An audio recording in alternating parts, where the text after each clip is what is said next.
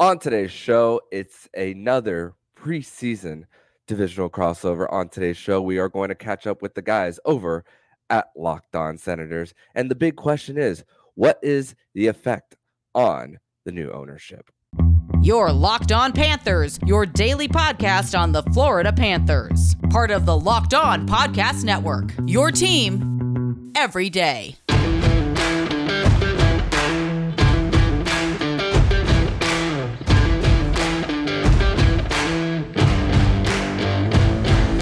Welcome into this special crossover edition between the Locked On Florida Panthers and Locked On Ottawa Senators podcast. We are part of the Locked On Podcast Network, where it's your team every day. Thank you for making both Locked On Panthers and Locked On Senators your first listen of the day. For everyone on the Senators feed, my name is Armando Velez. You can follow me on X at Mandoman12. Follow the show account on X at LO underscore FLA Panthers and on Instagram. And very thankful to be doing another preseason divisional crossover on today's show. We have the guys over from Locked On Senators, Brandon Piller and Ross Levitan. What's up, guys? Not much. Thanks for having us, Armando. Does it feel like you just stopped covering last season? It ended like two weeks ago for you. uh, short off seasons are certainly great. I mean, in the last 10 years, I mean, the Ottawa Senators kind of had something of that w- after making the Eastern Conference final in 2017. So, so g- short off seasons are, re- are really great to, to definitely experience. Uh, there's no shortage of topics, especially uh, during the summer when you don't have to squeeze in, uh, so you, where you don't have to lengthen out so many things to come up with as how the team can get better. So, and speaking of uh, getting better and and going and going forward to this season, I want to start with the Ottawa Senators uh, side of things for for for you guys and all, and a, a few a few changes going on in in in in, the off season for for Ottawa, and a, a, a few of them, and and and a big one is ownership, especially. Of, of course uh, Eugene Melnyk uh, passed and and there's the there's the questions of whether his daughters were going to continue owning the team they decided eventually to uh, sell sell the sell the franchise and there's those uh, there's those uh, talks about LeBreton Flats as far as their new arena. Definitely got to be something ex- exciting for the franchise. But talk to us a little bit about the effects of uh, new ownership in in in uh, Canada's capital. Yeah, it's really, really nice and uh, a refreshing atmosphere in Ottawa, Armando, with new ownership coming in here because this is a team, a franchise that, uh, uh other than the Eastern Conference final, like you just mentioned, back in 2017, it's been a lot of lows, a lot of downs, a lot of uh, frustrated Sens fans. But now, new ownership comes in the core pieces that they got from tearing it down and rebuilding are all on the main squad now and thriving. Most of them locked up to long term contracts, which is very, very nice to see if you're a Sens fan that's used to having players leave rather than stay. But what Michael Andlauer does is he brings a wealth of hockey knowledge. He's an owner of an OHL team, the Hamilton Bulldogs. He was a minority owner of the Montreal Canadiens for quite some time. We're glad he switched sides. He's on the good side now. You love to see that. But his whole pitch the entire time is no gimmicks, no flashy celebrity joinings, uh, no kind of no big press conferences. He was always about, I'm going to come in and provide stability, and we're going to focus on uh, maintaining a good product on the ice and building the right executives, upper management, having everyone working together to make this hockey team as successful as possible. And that's all the Senators fans want here. And I do believe that he's going to be able to do that. You've seen massive moves that he has kind of influenced already big contract signings, free agents being brought in, trades, uh, changes in the upper office. Today, a bunch of new coaches and scouting announcements made as well. So the future is much brighter now, Armando, than it has been in a while in Ottawa. That's for sure. Yeah, and one of those uh, free agent signings included uh, Joonas Korpisalo is a is a, is definitely a big one.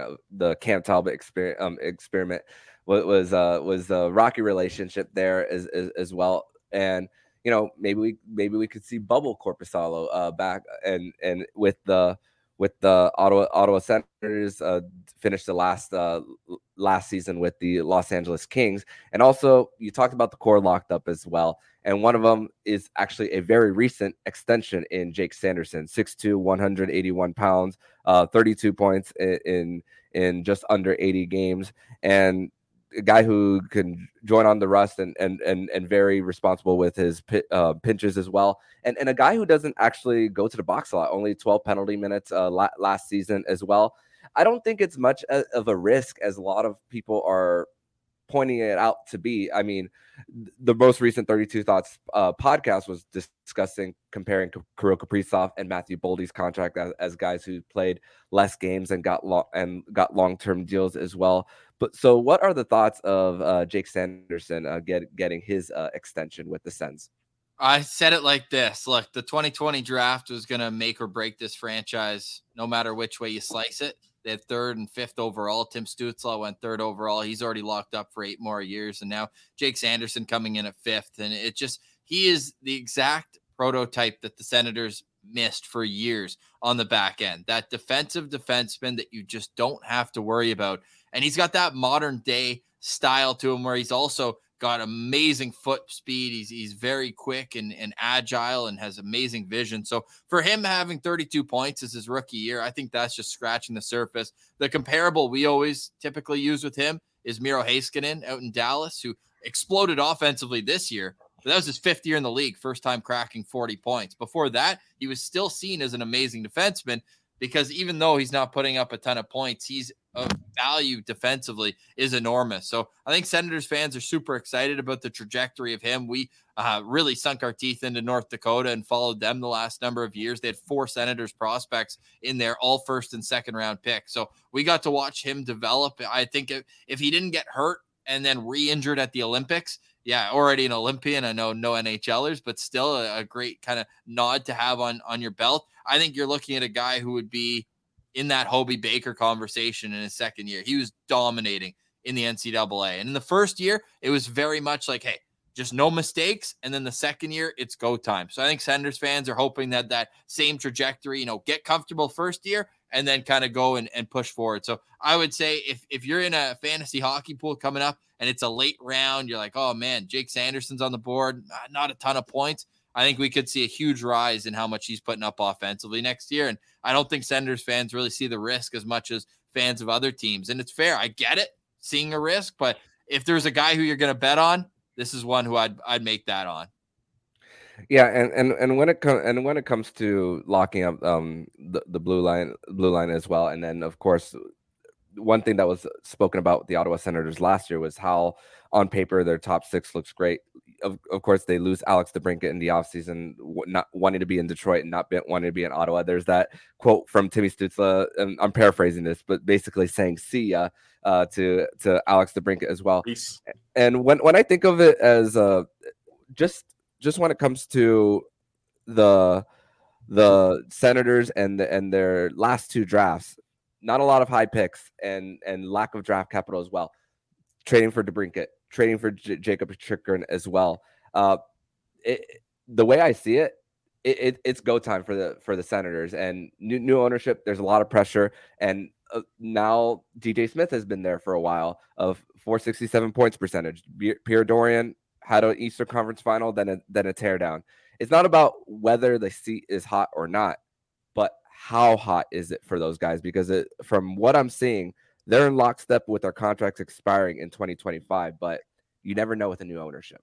No, I completely agree. And I want Pilsy to pick up on this, but I'll just tell you the only coaches that are longer serving than DJ Smith in the NHL Jon Cooper, two Stanley Cups, Mike Sullivan, th- two Stanley Cups, Jared Bednar, Stanley Cup, Rod Brind'Amour definitely didn't get swept by the Florida Panthers. just wants you to know that. But obviously, his regular season success speaks for itself. And Craig Berube, Stanley Cup. So you're in this situation, then it's DJ Smith. So he's the seventh longest serving head coach in the league. There's no excuses. How hot is his seat? The Senators, 16 games into the season, are going to Sweden. And for me, he needs to earn that trip to Sweden with an above 500 record. If the Senators, who play nine of their first 13 games at home, If they cannot be over 500 in middle of November, that's the seat is eject button time. But I honestly, I do have a bit of confidence. He's shown that he's been stubborn, but he's shown an ability to adapt at times as well. Sometimes people say too little, too late. But Pilsy, do you think that he has it in him? Well, I think I'm more lenient towards DJ Smith than I think the rest of the Sens fan base is because for most of his tenure here, he's had a roster that is terrible god awful dumpster fire rosters trying to rebuild. Last year, sure, he had a better roster, but it was riddled with injuries at the end of the year when it mattered most, and there wasn't a whole lot he could do. Now, am I saying he's the best coach and he belongs with those other guys Ross mentioned? No, I, I don't think so. But I do believe that you're really only as good a coach as your players believe you are. And Brady Tkachuk, the captain, the leader of this franchise, has come to DJ Smith's aid multiple times. I really do believe that Smith's voice hasn't gone stale in this uh, dressing room yet. I think the core believes in them. They got a better roster now, so they have a chance. But there's only so much time you can give a guy. And when you just paid $950 million for a team, if things don't go right right away, I can guarantee you that Michael Andlauer has a list of candidates that he likes that are kind of ready and waiting if this season doesn't start the way that he believes it should. And with the roster and the money that the Ottawa Senators are spending right to the cap, there's no reason why this team can't be successful. Now,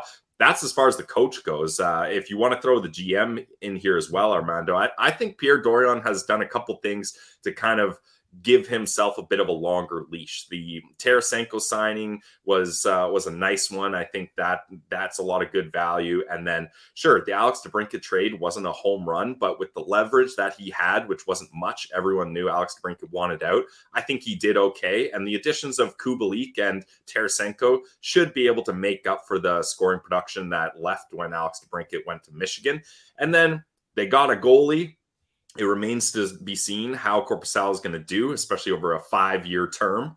But third swing at a goalie. Third, that's the thing. Like he he's had a couple misses, three strikes are out. So let's see if he can uh, hit this one out of the park here. But the key thing is, I think all those things are little things. All I care about mostly, and I think what Sens fans care about, is lock up the core pieces. And that's what he's done. Brady Tkachuk locked up. Tim Stützle locked up. Tom Chabot locked up. Now Jake Sanderson locked up. And then Korpisalo on a five-year deal. Josh Norris as well. I forget if I mentioned him. But he's got the main guys that he needs here for a while. And you can just plug and play the pieces around it if need be. So I would definitely say DJ Smith's seat is a little hotter than Pierre Dorion's. But like you mentioned, Armando, with the new owner coming in, nothing is for certain here.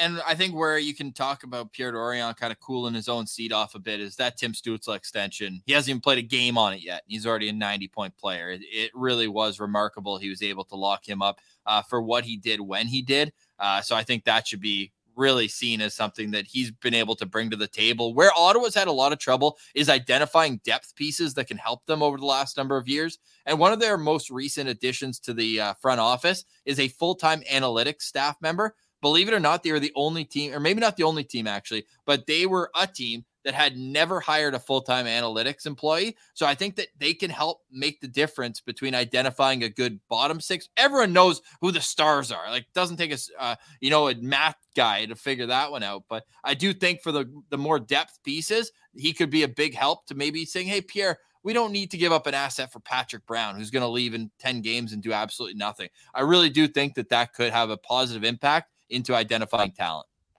Yeah, and depth pieces, especially like Ridly Greig is a highly touted prospect as well. Uh, Shane Pinto is one as well, and then bringing in Dominik uh, Kubalik as well. And it's especially with uh, especially with uh, having a backup in in Anton Forsberg as well, who unfortunately tore both of his MCLs uh, uh, last season. So definitely uh, something that Sens are hoping to have a little bit of health in that side. But we're going to d- discuss that more on, on, in the third segment. But we're going to transition over to segment number two, where we, we are going to have Ross and and Brandon ask me uh, of uh, quite a few Florida Panthers questions ahead of this 2023 24 season. But first, we are going to tell you all about FanDuel Sportsbook. And football season is has kicked off, and FanDuel has giving is giving you a chance to win all season long. Go Dolphins! Because right now, when you bet on a Super Bowl winner, you can get bonus bets every time they win in the regular season. Pick any team to win the Super Bowl,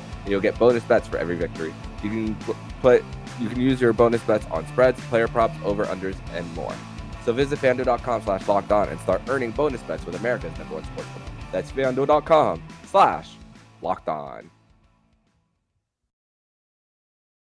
Welcome back to a crossover edition of the Locked On Senators, Locked On Florida Panthers podcast. We're excited to have Armando Velez here as we'll give him a break from hosting. This guy's been covering playoff games left, right, and center, and a busy offseason for the Florida Panthers as well. Now, Pilsy and I were talking on Locked On Senators, trying to identify the teams above Ottawa that they are most likely to be able to, to knock off the pedestal, the playoff pedestal that uh, the Panthers were able to have the, the Lightning, the Leafs, and the Boston Bruins. I know Boston's always the sexy pick. Oh, they're going to regress. They're going to regress. They never do. So we both identified the Florida Panthers. You know why? Because the Stanley Cup final hangover is real. That's a lot of extra hockey. First things first, are the Panthers going to be 100% healthy at the start of the season, or were some of those offseason surgeries going to trickle into the season? Well, latest report from the from the from George Richards of Florida Hockey Now it was actually a conversation that he actually had with Bill Zito about Brandon Montour and Aaron Ekblad, and looks like that Brandon Montour is going to be the one who to return earlier than Aaron Ekblad. There's videos of his rehab. Chances are that Mon- Monty could be on the ice in September, but not necessarily play a game uh, yet.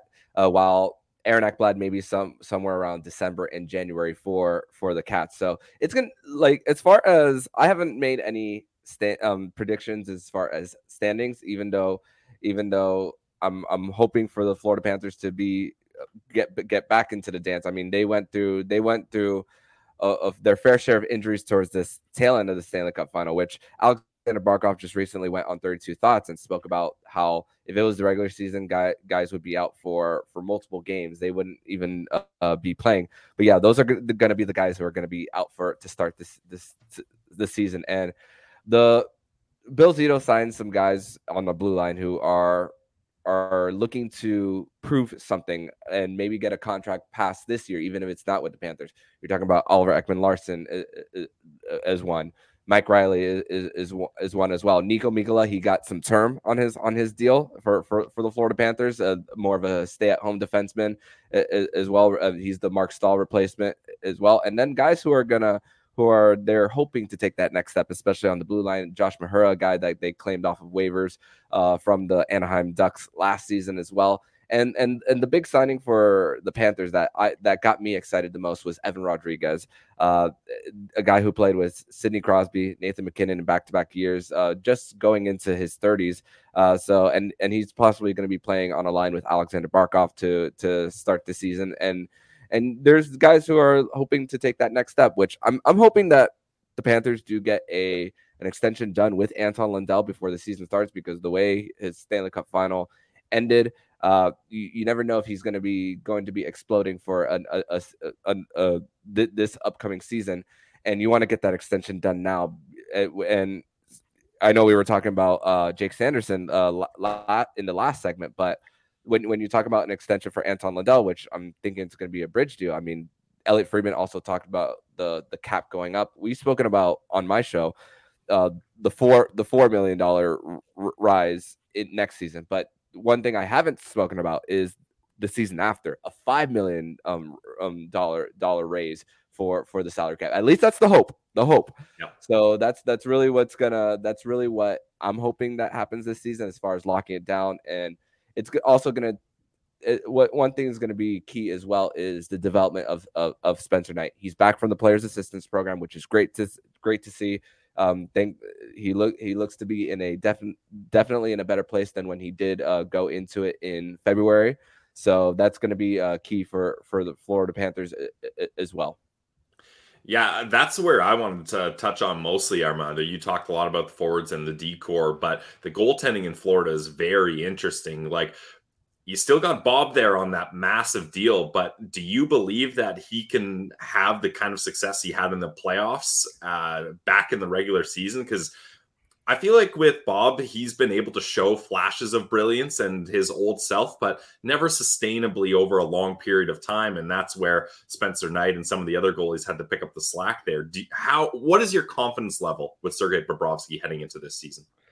Uh, before I get into Sergei Bobrovsky, I'm going to put a little bit of a shameless plug here. I do have an article coming out uh, nice. on uh, Sergei Bobrovsky of Florida Panthers MythBusters. Some uh, one one uh, myth that he definitely busted was his playoff performance. So yep. be on the lookout for that in in a, in a few days uh, uh, uh when it when it does uh, get released. But as far as uh, Sergei Bobrovsky, I, I, can't even tell you that I saw what happened uh, what happened in the especially in the second or third round coming for for for the Florida Panthers. Um, a 915 save percentage throughout the the run, and this is the this is a guy who gave up nine goals in his very in the in the clincher of the Stanley Cup final as well, and and and just the the hit for to put the team on his back and just to and especially when the the whole uh chase for the Stanley Cup happened, the ESPN Plus uh, docu series that happened you just see how locked in he is, how he's never he's never too high whenever a win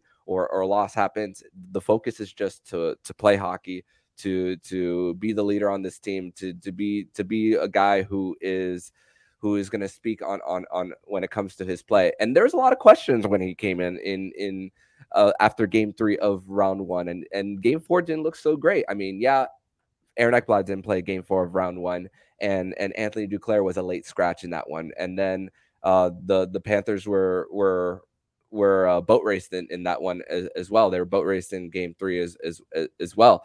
Uh, and w- what happened after that w- was just something I couldn't I couldn't definitely not predict. I mean, there was a high scoring game in game six against Boston, but then rounds two and three, uh, two three goal games where where we were used to the Florida Panthers the season before scoring four five goals uh, a, a, game in their present uh, trophy winning season. But this also goes gives a lot of credit to Paul Maurice and, and as far as the instead of the run and gun style, the aggressive forechecking, the score scoring opportunities with uh, five seconds within a turn, turnover as, as, well. I mean, yeah, the Florida Panthers are still one of those teams who leads as far as shots on goal per game, but the as far as when it came to the playoffs, and especially in uh, Game Three of the Eastern Conference Final, where they were outshot by almost double by the Carolina Hurricanes, but they still found the way to to create those scoring opportunities, especially because their power play was so much better in this playoff run than it was in the year prior. One for 31 in their in their in their 10 playoff games in 2022. And and and and that percentage was a lot better be, better as as well. So he Bob he was the least of the Florida Panthers problems in 2022 when they were swept by Tampa Bay and and but the this time around the offense helped helped them and that's why and thanks to Matthew Tkachuk uh, as well who who uh, who went into God mode. Both him and Bobrovsky went into God mode in that in that series. Three game winning goals in in the Eastern Conference Final. Uh, Bobrovsky thankfully got got the help that he needed in that playoff run. Now, one thing that you nailed last year, we asked for your breakout candidate on the Florida Panthers, and you said Gustav Forsling, and he was unreal, over 40 points, one of uh, one of the more more impressive players on the back end. Who's somebody this year that needs to have a big season if the Panthers are going to make it back to the playoffs. And maybe maybe someone other than Spencer Knight, because I think we all know as a goalie friendly show here at Locked On Senators that if you don't have a goalie, you don't have anything. I'm gonna I'm gonna pick two, and both of them are gonna be forwards. Actually, um, Luostarinen uh, for for yeah. the Panthers is, is is one. He is a guy who could play on any line. He could play wing. He could play center.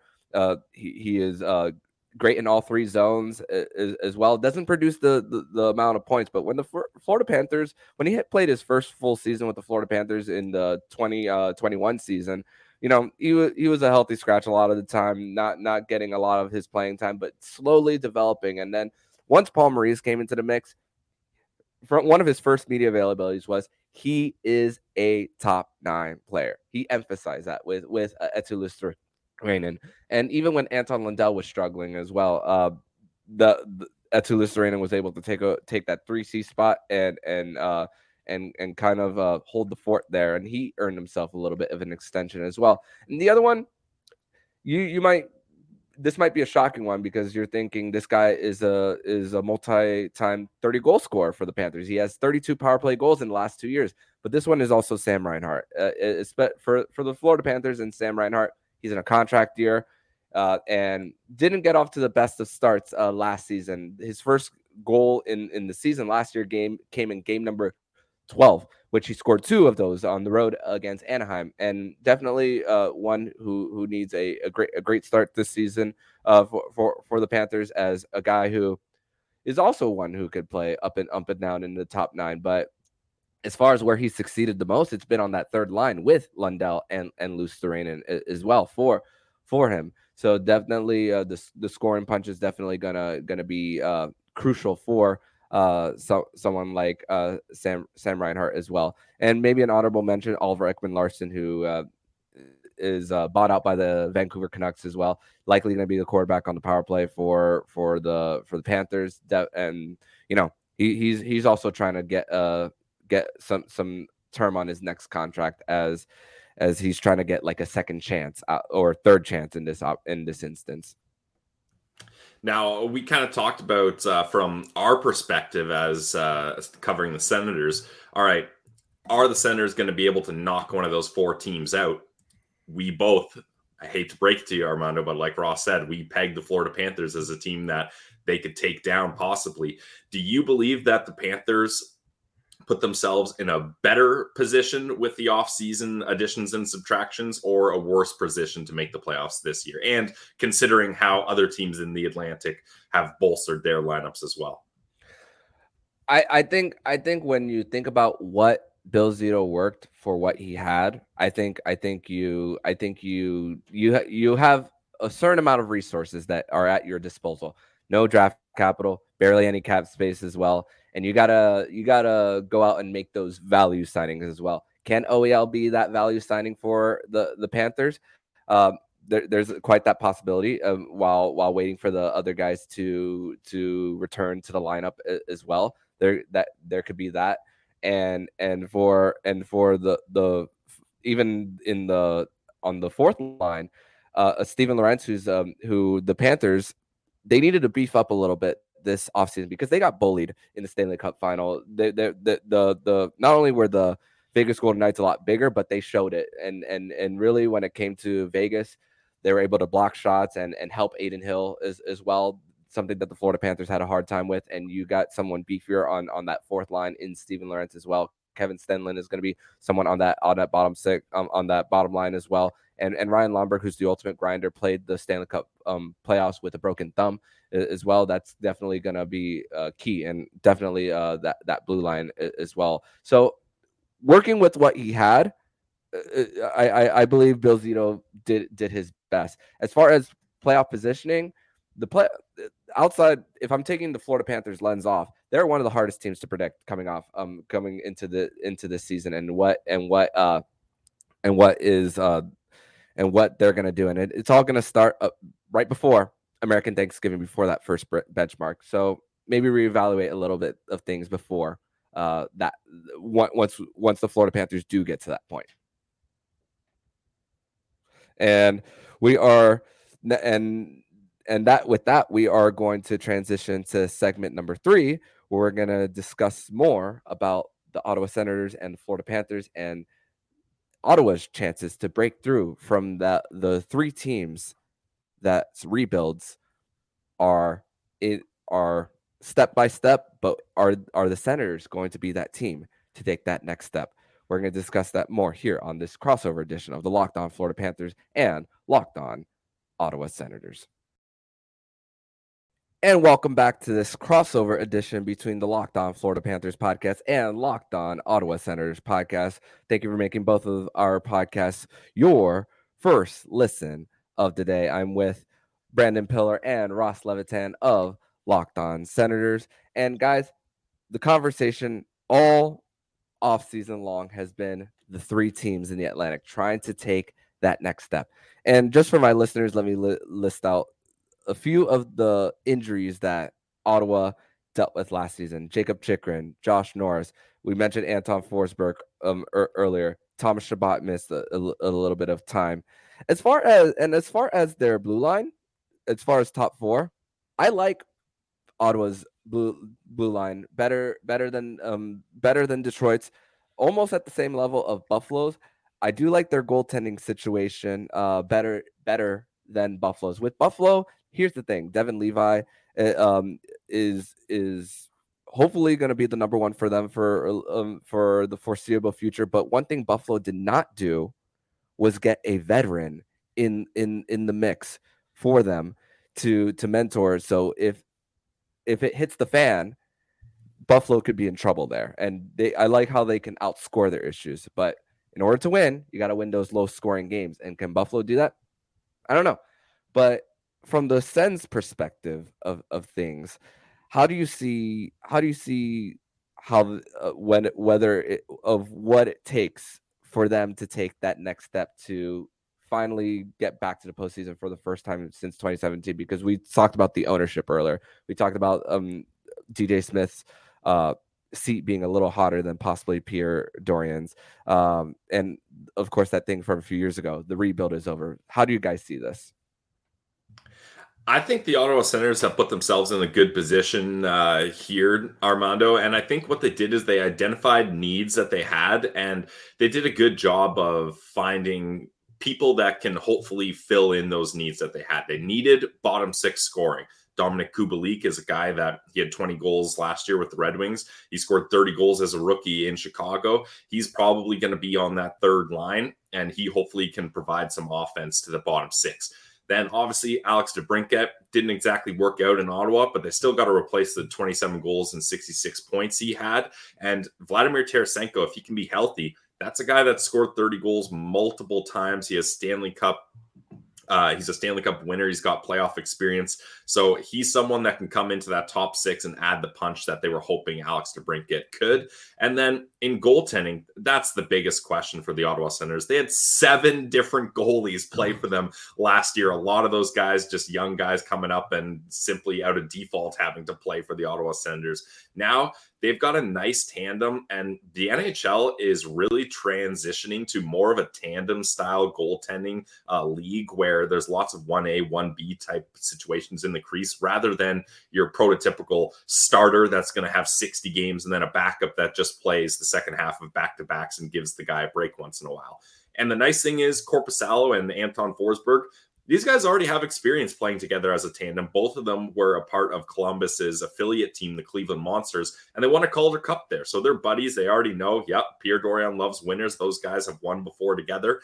And I think as long as we can see good health from both of them, this team has enough scoring up front. The top six is really good, bottom six bolstered, like I mentioned. And then that D-corps is much better this year than it has been in a long, long time. And I think Jake Sanderson's going to take a step that's going to really show people that haven't watched a lot of him and maybe criticize this new contract extension. He's going to show them that he is well worth that money. So overall, the depth and the kind of the issues that they had last season, it looks like they made proper moves and adjustments to cover up for those mistakes this year. And one thing just to to build on that, and, and you began the conversation, Armando, talking, you know, Buffalo, Ottawa, Detroit to a lesser extent. I think Steve Yzerman would tell you they're a year away from kind of being in that same conversation. You look, they kind of had a lot of filler pieces brought in this offseason on the back end while their young kids are marinating in Grand Rapids. So I really want to focus on Buffalo and Ottawa as, as kind of the the the cross examination here. And they can both score. Like Buffalo scored almost 300 goals last year. It was insane, right? The Tage Thompson's got one of the best mixtapes in the NHL. I think he leads the league in, in goals where the goalie's laying on his back by the end of it, where he just gets dangled and and they just put it away. Okay, so we're not taking anything away from what Buffalo has. They have two first overall picks on their back end with Dahlin and mm-hmm. Power, but a 21 year old goalie, I get it. He he's a stud. Devon Levi will be a stud. Seventh round pick. Panthers fans know all about that, but you got to give to get. They end up getting Sam Reinhart in that deal. I get it. But that is so much to ask of a goalie. And that's mm. where Ottawa saw that last year. They had a 21 year old goalie who had to get put in a tough situation, high pedigree, Mads Sogaard. And it was up and down. He was rookie of the month one month, and then the next month didn't go his way. So it's one of those where that's kind of the the trajectory you see every young goalie go through. And I think that they they really missed by not getting a veteran presence. I think if they have if they have Connor Hellebuyck, I don't care what they would have had to give up from the prospect pool. And they have a ton of guys, Jiri Kulich, Savoie, Benson. They have all these kids who aren't going to be a part of the team this year, but will be big parts going forward. They could afford to pay the price to get a guy like that in. They have the cap space as well. I think it was a huge miss for Buffalo not doing that while they have Power on his entry level contract, while they have Dahlin one more year at $6 million. I think huge miss for them doing that. Whereas Ottawa, yeah, they're taking a big gamble on Korpisalo, five year term, but the price is right at 4 million per. And that to me, it's going to be goaltending that makes or breaks it because both teams can score. Both teams have some studs on the back end. I really think it's going to come down to coaching and goaltending. And that I probably give Buffalo the edge for coaching and I give Ottawa the edge for goaltending right now. So I think it's going to be fascinating. And if you want to mix in Florida, I think they've obviously got the experience in there that they've they've shown they can do it, whereas Ottawa and Buffalo are still trying to inch their way closer to that same goal.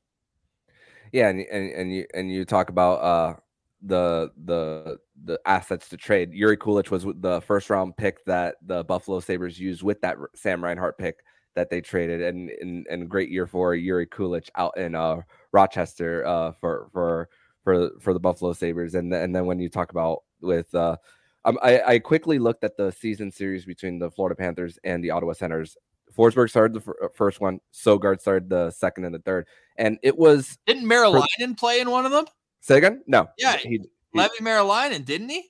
Uh, he, oh, he got it, put in in relief. That crazy game with all the fights. At the, yes, all the, the fights. Brady Tkachuk ended up being in the suite after after yeah. after the fact as well. So definitely, uh, definitely a cr- that was the craziest game as far as closer to the end. But also the Florida, yeah, uh, the Florida Panthers season actually changed in in their in their matchup in in March where they gave up three shorthanded goals against the Ottawa Senators, and then after that was when the Florida Panthers made their run because Armando, you declared the Panthers season dead. Yeah, yes, I at did. that point. yes, I did. I said it was over, and then and then Paul Maurice goes on his rant. Keith Tkachuk goes on Toronto radio and calls yep. them, you know, some some certain so names. Said, I wish they could play more like the Ottawa Senators. I think was the exact thing he said. So and, and it, up there in Ottawa, they don't have a whole lot of skill, but they work hard. That's what he it, it, it, and and like you said, Ross, it wasn't really about record. It was it was it was more about heart when it came to the Panthers, and just and just saying, hey, what are you going to do to battle it out? You, you, the Florida Panthers were that team to have the expectations versus what the Ottawa Senators had. I mean, you're coming off a President's Trophy winning season, yeah. obviously, but and and then it's like, what are you doing? And and after that, I, am looking at the date right now. It was March 27th. After that, that's when the season turned around for the, for the Florida Panthers. And and hey, um, it was it was uh you you you see six one and one to to end the season. Thank you, Alex Lyon, uh, for for for getting the Panthers there. And and and look what happens. They're they're Eastern Conference champions. And uh, yeah, uh, that was that was the moment that time where rock bottom for the season and then all of a sudden they skyrocket. So whew, hopefully they don't have to be in that position uh, come next season for sure. Now, what uh, what's the atmosphere like for Florida Panthers fans? Like, are are they kind of like resting on? Well, we made it all the way to the Stanley Cup Finals last year. Like, whatever happens this year doesn't really matter. That was an incredible run. Or is the vibe still kind of like, well, we lost in the Stanley Cup Finals. This year, we want to win it all. Like, where where are fans' excitement levels at? I think the excitement level is definitely for sure to be back, but this is hard. It's not easy to win the, in the cup. I mean, you think about the amount of teams who have had multiple tries uh, to win a cup. Um, Tampa Bay is, is, one is definitely uh, one that that sticks out. Colorado it took a while to get out of round two the Florida Panthers got a little bit of, of their taste with two consecutive uh, seasons of one with getting the President's Trophy and winning a playoff series and then going all the way. The expectation is still to win a one round and to actually, you know, still continuing on the the the culture culture there for for the Florida Panthers. And if the if for me personally, I can't speak for everyone. If I see at least one playoff series win this coming season, and you're still creating the the trajectory to hopefully eventually lift Lord Stanley's cup. So it's just trying to continue um, on and and if you are swept out of the first round or out of out of the postseason, it doesn't necessarily erase what happens in the first uh first uh in the last few seasons, but you definitely uh have more que- more questions. But if you do win a series or maybe even two, you are still signaling to like other free agents that this is a place to come to. This is a place that that uh that has a lot of stability when it comes to its core. Matthew Tkachuk, Aleksander Barkov, and and, and all as as as, as two guys uh, who are going to be here for the long haul. And and and definitely, it, it's very important to at least get that far.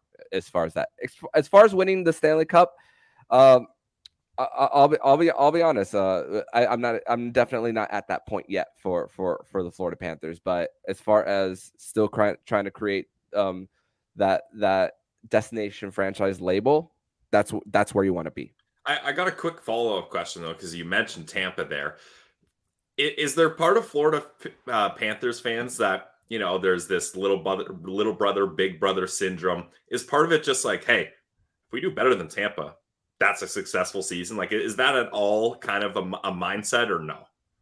Uh, I, I don't, it's it's not really something. Honestly, I don't really. It's not really something that I subscribe to too much because, um, in order for something to be a rivalry, you got to be able to beat them as, as, as well. And uh, Tampa has, has owned Florida as well um, throughout their two playoff series, one of them being in a sweep as, as well. So, yeah, from division, from state wise, it's it's a rivalry. But as far as uh, as far as facing off in a in a playoff series, which is why I wanted the Tampa Bay Lightning to beat the Maple Leafs so that they yeah. could get another shot again at, at Tampa Bay. I know I know people talk about quote unquote easier matchups, but as far as finally getting over that hump and have having something to brag about, I, I, I, wanted I wanted the I wanted the Florida Panthers to face the face the Tampa Bay Lightning again. But hey, they made it to the Stanley Cup final even with defeating the Leafs. So you know if they if they get an opportunity again, man, would that be not? Then we could call it a rivalry between the two teams. Armando, final question for me. Which was the easiest playoff series for the Panthers last summer, and why was it the Leafs? uh, that, um, it was definitely the Leafs because you John Tavares nor Auston Matthews scored, and two power play goals for the Toronto Maple Leafs in that series. I mean, you really you re- and they were second in the NHL in the regular season, right behind Edmonton in that. And Sergei Bobrovsky, they he uh he definitely that was definitely the beginning of of that of that incredible run and you and Boston was definitely a difficult one because their PK percentage was at 59% in that one. That was a really tough series to get through. But once they got through, um, they had all the confidence that they could get through. And it just think about it like this game seven of the first round and game one of the next round was only a day apart. So they were quickly able to transition versus you a little worried between rounds two and three because there was a week off, um, but that momentum still continued. Every single every single game was a one score game, even though it, and it, it, was the hardest sweep that you could that the Florida Panthers could ask for um, as as well. But then nine days off between the Stanley Cup final. But you even saw, regardless of days off, the Panthers were battered and bruised, and those those were injuries that were not just going to heal in nine days. Now, final question for me is I was just looking through the schedule for the Sens. They play the Florida Panthers four times, and most notably twice in the final month of April. Armando, what's your prediction for the season record between the Ottawa Senators and Florida Panthers? Hmm. I'll say like two one and one, maybe somewhere around there. For two one one. Who? For for for Florida. Um, get get get an get an uh, they'll get an OTL possibly as as well uh, there. Uh, and but but two wins. I mean, one of the best home teams in the in the in the in the last few years as well. It's it, it's a really tough team to for anyone to go on the road and, and beat uh beat the Panthers. So I'm, I'm gonna say two one one and one there for for uh the Panthers. How about you guys? Well, kind of interesting. Ottawa and Florida will play in the preseason up in Cape Breton in uh, Nova mm-hmm. Scotia. So that'll October be first. Kind of a cool, uh, a cool area. I don't know if you've ever uh, been up to that area, but mm-hmm. really, really cool, cool part of the world. And uh, I think it'll be a, a, sweet atmosphere there for a lot of in front of a lot of people who, um, you know, don't get to always see a lot of uh, of NHL action. So man, is there a connection with with Nova Scotia and Florida? Because I, I, know that Ottawa's going there, so is Pittsburgh, and Pittsburgh obviously has Sidney Crosby. Ottawa's got Drake Batherson, and um, to a lesser extent, Igor Sokolov, Kevin Mandolese. They've they've drafted out of Cape Breton quite a bit. So I'm curious why the Panthers are of all teams are going up there. Yeah, you, uh, I, I am seeing. Uh, it's funny because uh, you, you, have a whole lot of Ontario boys on the on the roster. I mean, funny enough, game one, all they four. More, they had more than Toronto, didn't they, when they played the Leafs? I, I believe so because all four goal scorers were guys from Ontario awesome. as, well. Brandon Montour, one of them. Uh, Nick Cous- Nick Cousins, uh, Sam Bennett. So there's a whole bunch of guys from Ontario. So uh, it, I'd have to quickly look it up and, and as far as that. So definitely got to look up that. I didn't do my research there. Apologies oh no, I was putting you on but... the spot. I, I just thought it was interesting that the Panthers, because it's not like it's a five minute flight to get up to Nova Scotia from uh, from Florida down on the coast. So I just yeah. found that interesting. But it'll be cool to kick it off. Um, I'll say I'll say two two and one for Ottawa. Then that's that's okay. what I'll go with. You need one more game. They play four times. They play four. I just searched it up and it only showed three. That's are you counting the October 1st one, Pills? No, I don't think so. Like you shouldn't, you shouldn't be because it's a divisional opponent. Twice, twice in April and no, once in February, and then I think once November. Yeah, so that's four. Yeah, math guy. Math guy. One, two, three, four. so, uh, November twenty seventh, February twenty seventh, April fourth, and April 9th. I'll say three and one for Ottawa. Let's go. It's a big, big divisional matchup here. I got oh. my guys. Yeah, I'll, right. I'll, go with Armando's record, but flipped. I think two one and one is uh, is a pretty safe safe bet there because these two teams when they play each other, it's it's who knows what's going to happen. They've had some absolutely wild games recently and going in both teams' favors, so I think it's going to be quite close. No, no doubt, and uh, definitely, definitely gotta gotta revisit this next season about this uh, prediction for sure. So that so guys, I want to thank you so much for joining me on this edition of the Locked On Florida Panthers podcast and a crossover with the guys over at Locked On Senators. You can follow you can follow them at Send Central on X. You could also follow uh, Brandon at Brandon Piller One, Ross Levitan at Ross Levitan. You can follow me on X at Mandoman12. Guys, thank you so much for doing this, and I hope to see you guys soon. Thanks, Armando. Really appreciate it and enjoy the start to the season. Yep. Thanks for having us. You as well. And if you like what you're hearing, please subscribe to the podcast to be notified every single time the Locked On Florida Panthers podcast jumps into your podcast feed. Don't forget to also subscribe to the other shows on the Locked On NHL network, including Locked On NHL, Locked On Fantasy Hockey with Flip Livingstone and Steel Roden, and Locked On NHL Prospects. Thank you for making the Locked On Florida Panthers and Locked On Senators podcast your first listen of the day. Sorry, Armando Velez, signing off. And you've been listening to Locked On Florida Panthers podcast, part of the Locked On Podcast Network, where it's your team every day.